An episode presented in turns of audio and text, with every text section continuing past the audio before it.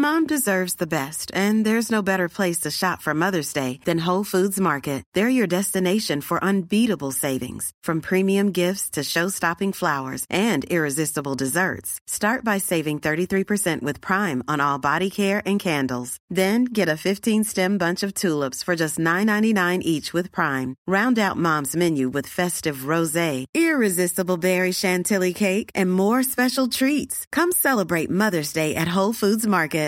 Hey, it's Paige DeSorbo from Giggly Squad. High quality fashion without the price tag. Say hello to Quince. I'm snagging high-end essentials like cozy cashmere sweaters, sleek leather jackets, fine jewelry, and so much more. With Quince being 50 to 80% less than similar brands. And they partner with factories that prioritize safe, ethical, and responsible manufacturing. I love that. Luxury quality within reach. Go to quince.com slash style to get free shipping and 365 day returns on your next order. Quince.com slash style. Ready to pop the question? The jewelers at BlueNile.com have got sparkle down to a science with beautiful lab grown diamonds worthy of your most brilliant moments. Their lab grown diamonds are independently graded and guaranteed identical to natural diamonds, and they're ready to ship to your door. Go to Bluenile.com and use promo code LISTEN to get $50 off your purchase of $500 or more. That's code LISTEN at Bluenile.com for $50 off. Bluenile.com code LISTEN. Of Heathens and Heroes. Hannibal. Hannibal ante Portas steht heute noch in vielen Schulbüchern. Hannibal an den Toren. Eigentlich hieße es ad portas, denn ante portas würde für einen Römer bedeuten, dass er wortwörtlich einen Meter vor dem Tor steht. Aber wir sind nicht zum Haarespalten hier. Wir sind hier, um uns einen der mächtigsten Feldherren der gesamten Antike, der gesamten Weltgeschichte anzusehen. Er gilt als einer der begnadetsten Strategen aller Zeiten, und seine Taktiken werden sogar heute noch an diversen Militärakademien gelehrt. Wir werden einen Weg finden oder uns selbst einen schaffen, soll sein Motto gewesen sein. Als hartgesottener Gegner der aufstrebenden römischen Republik soll er nun einen Weg finden, die Männer Italiens zu vernichten. Der punische Feldherr überschritt mitten im Winter die Alpen mit zehntausenden grimmigen Kriegern im Gepäck und 37 Elefanten. Hannibal schlug die Römer in gleich vier Schlachten vernichtend, brachte ihnen empfindliche Niederlagen bei und das, obwohl er in seiner Heimat eine ganze Horde mächtiger politischer Feinde im Nacken sitzen hatte, die seinen Untergang ebenso sehr herbeisehnten wie den Untergang Roms. Und er erreichte damit gegen Rom exakt nichts. Er ist der wandelnde Beweis dafür, dass ein Krieg aus weit mehr besteht als aus Schlachten, aus Logistik, Wirtschaft, Manpower, Politik und Bündnissen. Und das wusste er. Doch waren ihm einfach die Hände gebunden. Wer er war, was er vollbrachte und wieso er als Flüchtling in Kleinasien endete, darum geht es heute. Kapitel 1 Früh übt sich. Schon von klein auf wurde Hannibal beigebracht, die Römer zu hassen. Und alles, wofür sie standen. Angeblich ließ ihn sein Vater als Kind schon schwören, nie einen guten Gedanken an Rom zu verschwenden und ihnen zu schaden wo immer er nur könne. Und dieser heilige Eid, den er im Lichte des punischen Gottes Baal ablegte, soll sein Leben prägen. Sogar in seinem Namen ist dieser Gott verewigt. Hannibal bedeutet nämlich nichts anderes als Baal ist gnädig. Der junge Bursche wurde in der Mitte des dritten Jahrhunderts vor Christus um das Jahr 247 vermutlich in der Hauptstadt Karthago geboren. So genau weiß das natürlich niemand mehr, aber Karthago wäre der logischste Ort. Er entstammte einer langen Reihe von einflussreichen Offizieren, die in den höchsten Kreisen des karthagischen Militärs dienten und dessen Armee sogar in die Schlacht führten. Er war der älteste von drei Söhnen, von denen wir wissen. Seine Brüder Hasdrubal und Mago dienten ebenfalls als Offiziere in der punischen Armee. Das Kriegshandwerk wurde ihm in seiner kindlichen Erziehung von einem Profi von außerhalb beigebracht – wenn ihr an Krieg und Soldaten denkt und damit eine Stadt verbindet, an wen denkt ihr? Bingo! Sparta! Ein Spartaner namens Sosilos brachte ihm alles über dieses Handwerk bei, was es zu wissen gab. Wie man Männer befehligte, wie man sich durchsetzte, wie man sie aufstellte, wie man Versorgungslinien sicherte, wo man ein Lager aufschlug, wo man sich wieder zurückzog. Einfach alles, was notwendig war. Sein Vater Hamilkar war ein hochdekorierter und angesehener Befehlshaber. Seine Erfolge brachten ihm den Beinamen Barkas ein, der Blitz, wegen seiner Fähigkeit, so schnell und unerwartet zuzuschlagen. Diesen Beinamen würden auch seine Söhne erben, denn den ganzen Clan nannte man forthin die Barkiden. Er hatte punische Armeen im ersten Krieg gegen die Römer und danach im Krieg gegen die aufständischen Söldner geführt. Wacker, aber erfolglos. Wie ihr wisst, verlor Karthago große Gebiete und damit viel Macht und Einfluss. Die Lage zu Hannibals Kindes- und Jugendzeit war also alles andere als gut. Neben den ganzen materiellen Einbußen zehrte auch der verletzte Stolz an den Karthagern. Niemand war zufrieden mit dem Ausgang des Krieges oder den horrenden Konditionen, zu denen Karthago sich diesen Frieden teuer erkauft hatte, beziehungsweise gezwungen wurde. Um sich schadlos zu halten, übernahm Hamilkar 237 vor Christus das Kommando über die karthagischen Truppen in Spanien. Dort machte er sich an die dortigen Silberminen ran. Reiche Vorkommen dieses Edelmetalls, die den Reichtum der Punier sichern sollten, der auch ihr Militär so mächtig hielt. Hamilkar eroberte weite Gebiete der iberischen Halbinsel, wohin er auch Hannibal mitnahm, um ihm erste Erfahrungen im Kampf, Strategie und Verwaltung angedeihen zu lassen. Hannibal sog all dieses Wissen, auch über Politik, Umgang mit fremden Völkern und Diplomatie, auf wie ein Schwamm. Er war auch überaus beliebt bei den Soldaten, die ihn wie ein Maskottchen bei sich aufnahmen. Eine Art kleiner Glücksbringer war der Bursche und eine Auflockerung im harten Alltag der Soldaten. Hamilkars Karriere als Soldat endete so, wie man es sich für einen Soldaten vorstellt, mit dem Tod auf dem Schlachtfeld. Einer der einheimischen Stämme der Iberer lehnte sich gegen das Joch der Karthager auf und Hamilkar wurde in der Schlacht erschlagen. Zu diesem Zeitpunkt war Hannibal noch sehr jung, kaum 20 Jahre alt. Deshalb übernahm das Kommando in Spanien Hamilkars Schwiegersohn, ein Mann, der ebenfalls Hasdrubal hieß und einer der Unterstützer Hamilkars und später auch Hannibals war. Dieser Mann war bemüht, die Vormachtstellung Karthagos nach Kräften wiederherzustellen und Ressourcen einzubringen, um die Großmacht wieder aufleben zu lassen. In diesem Rahmen eroberte er Gebiete in Spanien weiter und schloss mit den Römern einen Friedensvertrag, der die Interessensebenen der beiden abgrenzen sollte – den sogenannten Iber-Vertrag. Der Iber war ein Fluss quer durch Spanien. Wir wissen aber heute nicht mehr so genau, welcher Fluss damit gemeint war. Spielt auch keine Rolle. Die Grenzen waren gezogen. Man hielt sich an den Vertrag. Außerdem gründete Hasdrubal eine neue Stadt in Spanien. Diese nannten sie ebenfalls wie ihre Hauptstadt Karthadasht. Die Römer nannten sie etwas treffender Carthago Nova das neue Karthago. Diese Stadt war inmitten mächtiger Vorkommen aus Eisen, Silber und anderen Metallen gelegen, was sie unglaublich gut positioniert machte. Schnell wurde diese ursprünglich kleine iberische Siedlung zur wichtigsten Stadt der gesamten Halbinsel. Umzogen von gewaltigen Stadtmauern und im für die Karthager typischen Schachbrettmuster angelegt. Von dieser zweiten Hauptstadt aus konnten die Punier schnell und effektiv auf europäischem Boden operieren. Und das taten sie auch. Kapitel 2 Der Krieger erwacht. Hannibal war nun vom Kind zum jungen Mann gereift, und er war im Begriff, seinen Vater zu rächen. Zuerst hatte er Spanien den Rücken gekehrt und war zurück in die afrikanische Heimat gereist. Doch Hasdrubal bat ihn, wieder auf die Halbinsel zu kommen. Der Krieg rief, und Hannibal antwortete. Unter der Ägide seines Schwagers Hasdrubal befehligte er punische Reiterabteilungen und bekleckerte sich mit Ruhm. Er sammelte in seinen frühen Zwanzigern wertvolle Kampferfahrung, die ihn in seinem späteren Leben helfen sollte. Hannibal lernte früh, dass die blitzschnellen numidischen Reiter der Karthager ein Ass im Ärmel ihrer Streitkräfte waren. Abseits des Schlachtfelds blühte der junge Mann ebenfalls auf. Er heiratete ein Mädchen von der iberischen Halbinsel, die möglicherweise punischer Herkunft war. Allzu lang konnten sie die Flitterwochen allerdings nicht genießen, denn Hannibal drängte auf Krieg. Als sein Schwager im Jahr 223 vor Christus ermordet wurde, rückte Hannibal nach und wurde zum Anführer der Punier in Spanien.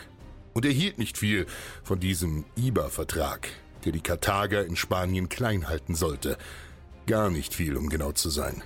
Er sammelte seine Armee und überschritt den Fluss. Das kam einer faktischen Kriegserklärung an Rom gleich, denn dieser Vertrag war im Licht der Götter abgesegnet worden. Die Römer verlangten formal die Auslieferung Hannibals an den römischen Senat, aber Karthago lehnte ab. Rom erklärte daraufhin den Krieg. Genau das, was Hannibal wollte. Hier konnte er die Ehre seiner Heimat wiederherstellen, sich selbst mit Ruhm überschütten und realpolitisch Karthagos Stand verbessern. Sei es durch Edelmetall, Sklaven oder Einflussbereich. Er überraschte die Römer mit einem Coup. Als sie 218 den Krieg erklärten, gingen sie logisch denkend davon aus, dass der Großteil, vielleicht sogar der ganze Krieg in Spanien geführt werden würde. Und Hannibal wusste das. Also tat er genau das nicht. Er sammelte ein gewaltiges Heer mit numidischen Reitern, schwerer iberischer Infanterie und nackten Kelten, sogar Kriegselefanten. Mit all diesen marschierte er quer durch den Süden Galliens und stand am Fuße der Alpen. Er stand nun vor der Entscheidung, ob er über die gemächlichere Küstenstraße nach Italien gehen wollte, wo ihn ein römisches Heer erwarten würde, oder ob er alles auf eine Karte setzt und wie ein Wahnsinniger den beschwerlichen Weg über die Alpen antrat. Und, wie wir wissen, entschied er sich für Zweiteres. Und dazu im Winter. Nicht wenige seiner eigenen Männer werden ihn für verrückt gehalten haben, und da hatten sie vielleicht auch gar nicht mal so Unrecht. Genie und Wahnsinn, das prägte Hannibal. Er war bereit, alles und jeden zu jeder Zeit zu riskieren. Denn hohes Risiko, hohe Belohnung. Der Übergang war ein Albtraum. Stellt es euch vor, in voller Rüstung, mit all der Montur, über die steilen Berge mit spitzen Kanten. Noch dazu habt ihr Wagen mit Ausrüstung und Versorgungsgütern im Gepäck, sei es Medizin, Verbandszeug, Ersatzwaffen, Essen, Seil oder Werkzeug. Ohne all das könnt ihr gleich wieder umdrehen. Und noch dazu Elefanten. Bis heute weiß niemand so genau, wie dieser tollkühne Mensch verdammte Elefanten über die Alpen brachte. Die Tiere sind weitaus schneller und flinker, als man meinen könnte. Sie können für kurze Strecken auch schneller laufen als ein Mensch. Aber sie können nicht springen und sind schreckhafte, sanfte Riesen. Für sie war es mit Sicherheit ein nervlicher Kraftakt, über die Gebirgspässe zu wandern. Die meisten von ihnen starben auch auf dieser beschwerlichen Reise. Wisst ihr, wie viele Elefanten Hannibal dabei hatte? 37. Wisst ihr, wie viele während des ersten Kriegsjahres starben? 36. Ein einziger überlebte und marschierte noch mit den Karthagern mit. Das hatte allerdings weniger Auswirkungen, als man vielleicht glauben mag. Elefanten im Krieg sind ein Trick, den man nur ein einziges Mal ausspielen konnte. Ohne Zweifel waren die tonnenschweren Riesen auch für den mutigsten Mann der wahre Schrecken, aber sie waren eben auch berechenbar. Man konnte sie durch fremde Geräusche, laute Geräusche, Feuer und Projektilwaffen leicht erschrecken und vom Schlachtfeld jagen. Seine wahre Stärke waren die Menschen. Über seine exakte Route wurde und wird bis heute viel spekuliert. Das Problem ist, dass weder Mensch noch Tier dieses Klima gewohnt waren. Die Mannschaften froren und sie erfroren zu Hunderten, wenn nicht zu Tausenden. Viele stürzten in den Abgrund oder desertierten eines Nachts. So kamen sie vielleicht in Schande, aber doch eher heil zu Hause wieder an.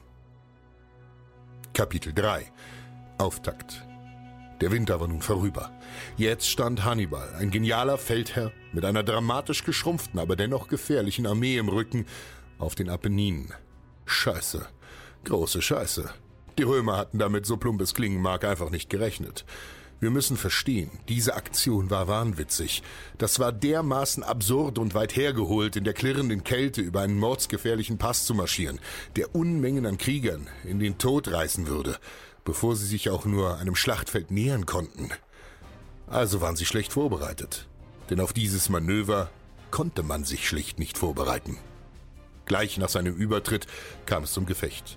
Am Ticinus trafen mehrere tausend punische Reiter auf etwas über tausend von den Römern und einen ganzen Schwall an Infanterie. Das blutige Gefecht konnte Hannibal geschickt für sich entscheiden, denn seine Reiter waren schnell wie die Teufel, und diese Geschwindigkeit nutzte er, um sie in den Rücken des Feindes fallen zu lassen. Ein für Hannibal typisches Manöver. Flankieren, die Verluste der beiden Seiten waren durchaus noch annehmbar. Allerdings wurde der römische Feldherr Scipio ernsthaft verwundet. Hannibal hatte gepunktet. Und er war dabei, seine Lichtenreihen wieder aufzufüllen. Im Norden Italiens siedelten zu dieser Zeit viele keltische Stämme. Und die hatten nicht die größte Freude mit den aggressiven Römern. Also schlossen sie sich Hannibal kurzerhand an. Der Feind meines Feindes ist mein Freund. Viele tausende wütende rothaarige Männer tauschten nun Pflug gegen Speer und marschierten mit den Punien nach Süden, um Rom zu bekriegen. Rom musste nun fürchten, denn Rom selbst war nur eine Stadt. Ein großer Teil seiner Manpower kam von den Bundesgenossen aus dem restlichen Italien.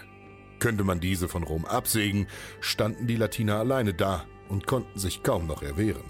All das geschah mit viel, wenn, möglicherweise oder vielleicht. Aber genau das musste Hannibals Plan gewesen sein. Bald darauf, mitten im eisigen Winter, sollte es zur nächsten Schlacht kommen. An der Trebia. Nun standen sich gewaltige Heere mit jeweils mehreren Zehntausend Mann gegenüber. Die Hauptarmeen waren aufmarschiert. Nun war Rom vor allem aufgrund seiner zahlenmäßigen Überlegenheit sicher, sie könnten die Punier einfach hinwegfegen. Aber nichts da. Hannibal konnte seinen Scherz noch ein zweites Mal abziehen und die Römer umzingeln, weil ein Teil ihrer Streitmacht einfach floh. Er konnte die Römer drastisch dezimieren und fügte ihnen ein zweites Mal herbe Verluste zu. Allerdings forderte das Nachspiel der Schlacht noch mehr Männer als die Schlacht selbst. Es hat schon einen Grund, warum man nicht mitten im Winter Krieg zu führen pflegte. Die Kälte, der Hunger und die Krankheiten rafften unzählige seiner Männer dahin, ehe sie es zu vernünftigen Winterquartieren schafften. Doch Hannibal ließ sich nicht aufhalten und wütete weiter. Er hatte es besonders auf die Regionen in Italien abgesehen. Etrurien, Kampanien und einige weitere Gebiete konnten seine riesige Streitmacht ernähren. Vor allem die Pferde verbrauchten größere Mengen an Nahrung. I'm Sandra, and I'm just the professional your small business was looking for. But you didn't hire me because you didn't use LinkedIn jobs. LinkedIn has professionals you can't find anywhere else, including those who aren't actively looking for a new job but might be open to the perfect role, like me.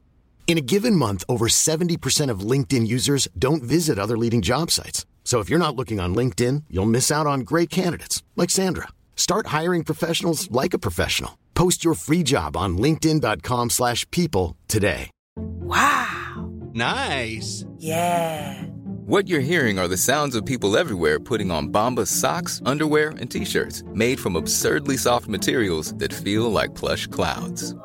Yeah, that plush. And the best part? For every item you purchase, Bombas donates another to someone facing homelessness. Bombas. Big comfort for everyone. Go to bombas.com slash ACAST and use code ACAST for 20% off your first purchase. That's bombas.com slash ACAST. Code ACAST.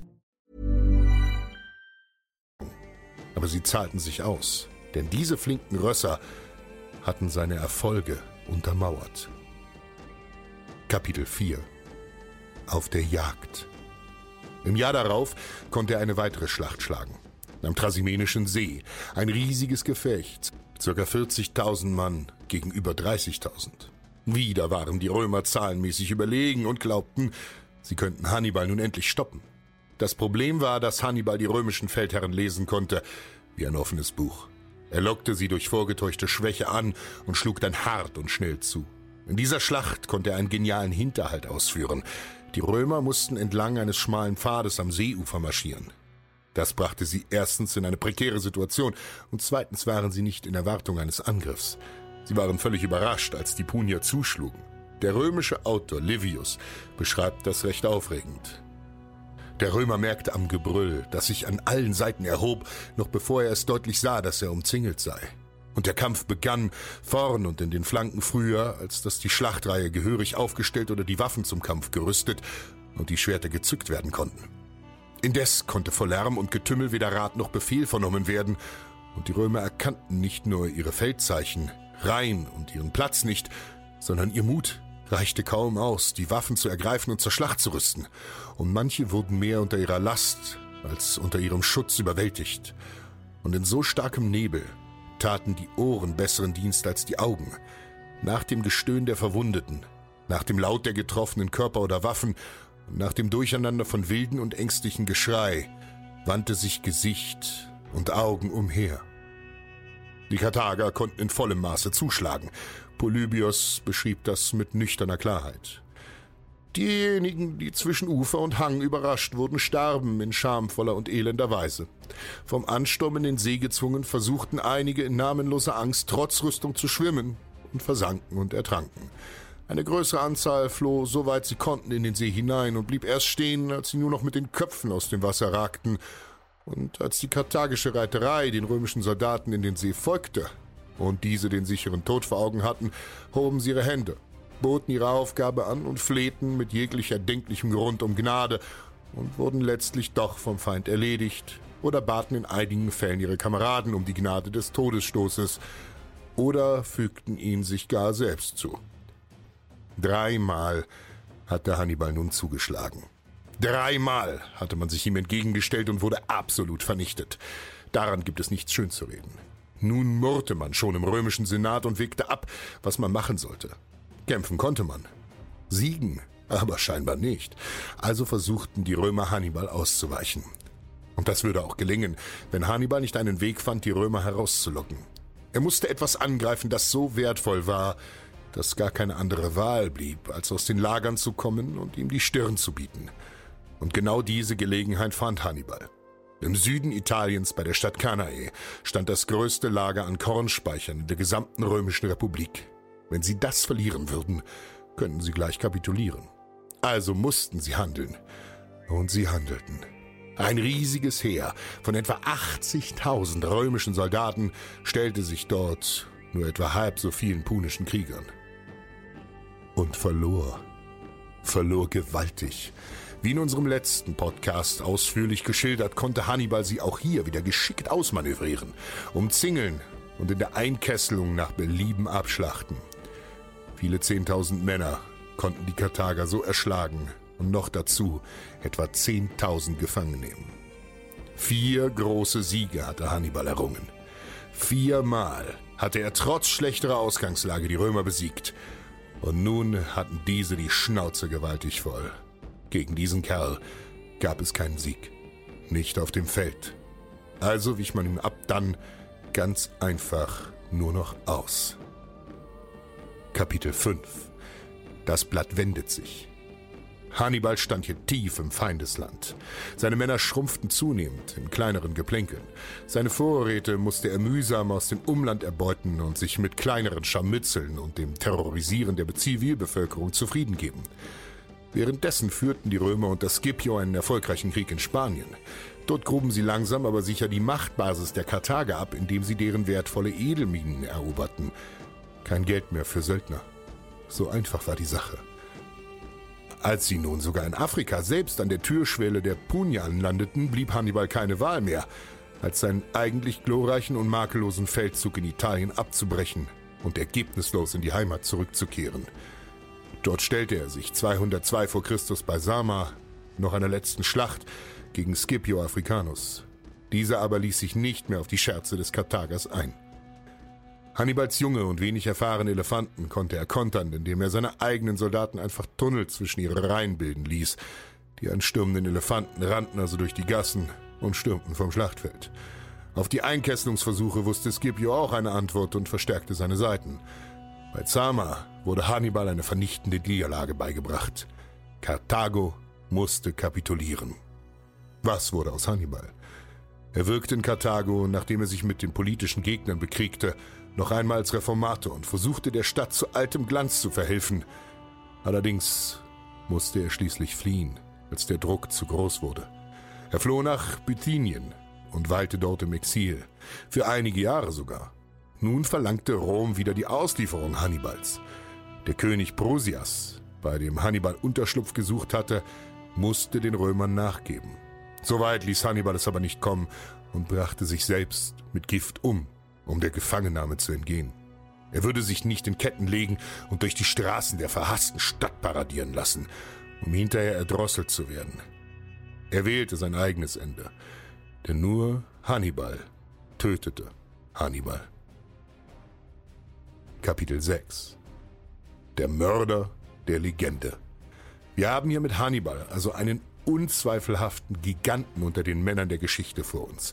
Einen harten, harschen und unnachgiebigen Mann, der allen Widrigkeiten zum Trotz seine Pläne vollzog und vor seinen Männern nichts forderte, das er nicht selbst zu leisten bereit war.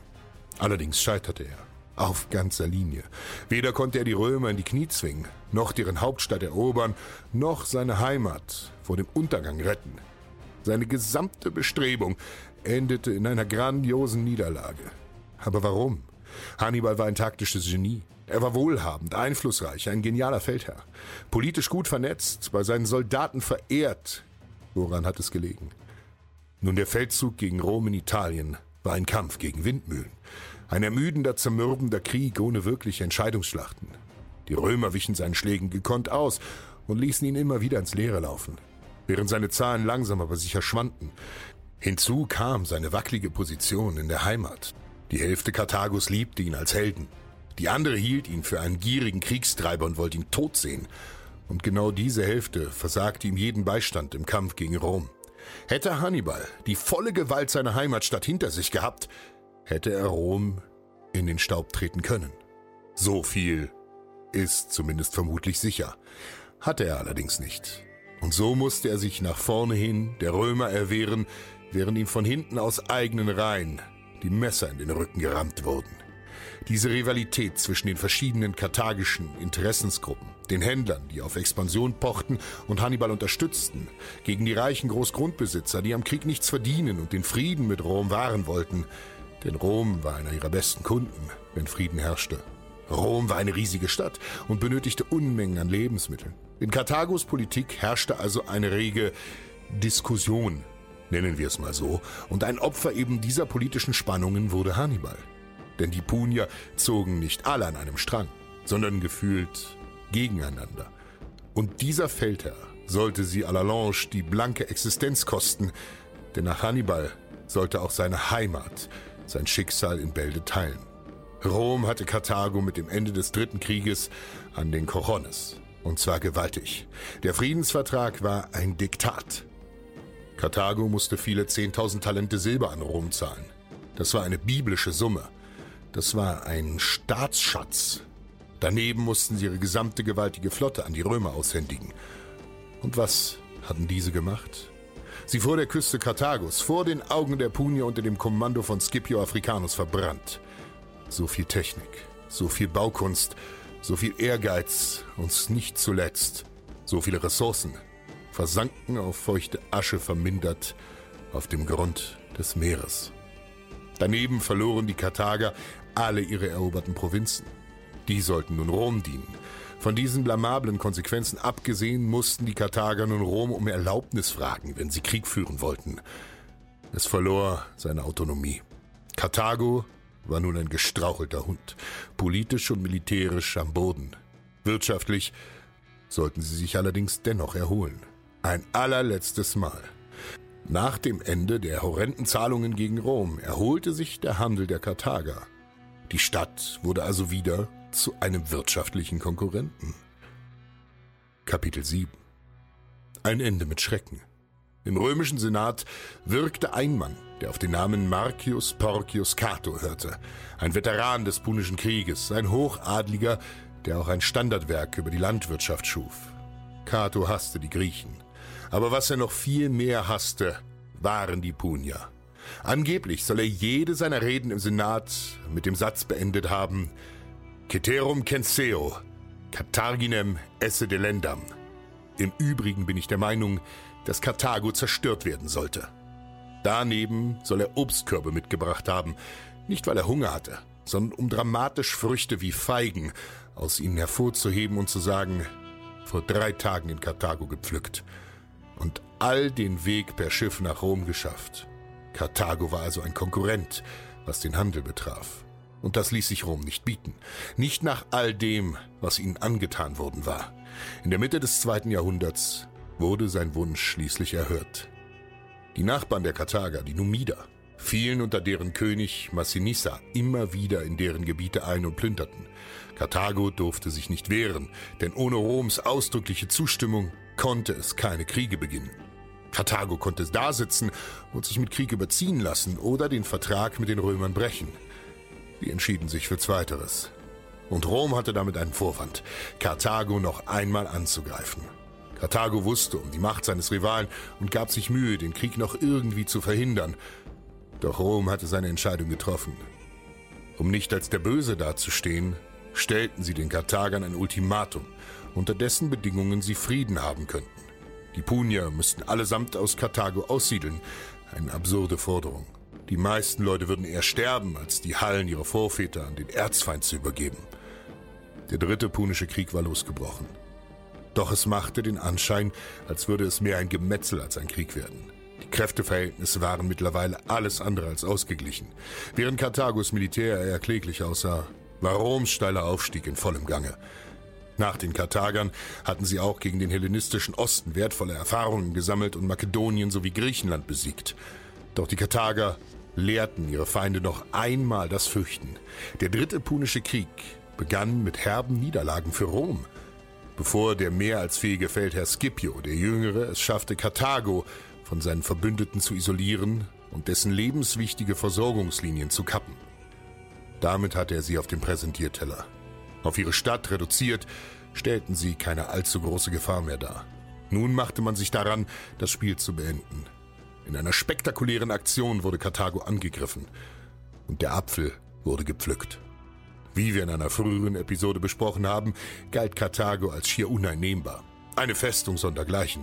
Man konnte sie beinahe nur vom Meer aus angreifen. Und genau das tat Scipio. Er stürmte die Stadt über das Koton, den legendären Kriegshafen der Stadt. Mit den Schiffen landeten die römischen Legionäre dort an und schwärmten aus.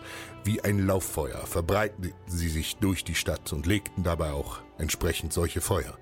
Was sich dort abspielte, spottete jeder Beschreibung. Die Römer gewährten keine Gnade. Straßenkämpfe zogen sich von den Verkehrsadern bis in die kleinsten Gassen. Menschen wurden erschlagen, ins Feuer geworfen, vergewaltigt, geplündert. Die Stadt wurde entleert. Alle Menschen wurden wie Tiere abgeschlachtet. Und die konnten sich noch glücklich schätzen. Alle Überlebenden wurden in die Sklaverei verkauft. Und damit endete Karthagos blanke Existenz im Jahr 146 vor Christus. Die oft gestellte Behauptung, man hätte noch Salz auf die Felder gestreut, damit dort nie mehr etwas wachsen würde, ist vermutlich ein wenig übertrieben. Das war damals keine gängige Praxis und wird auch in keiner einzigen zeitgenössischen Quelle erwähnt. Dennoch, die Stadt war eine Ruine, ihre großen Hallen leer und die Bewohner tot. So endete Roms einst größter Rivale in vollkommener Zerstörung. Und was lernen wir daraus? Zieht an einem Strang oder seid verloren.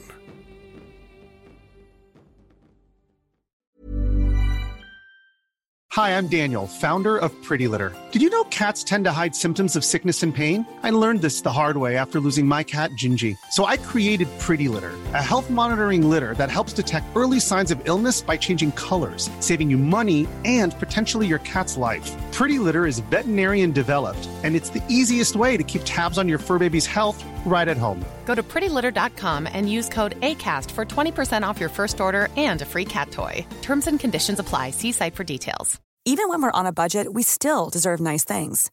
Quince is a place to scoop up stunning high end goods for 50 to 80% less than similar brands.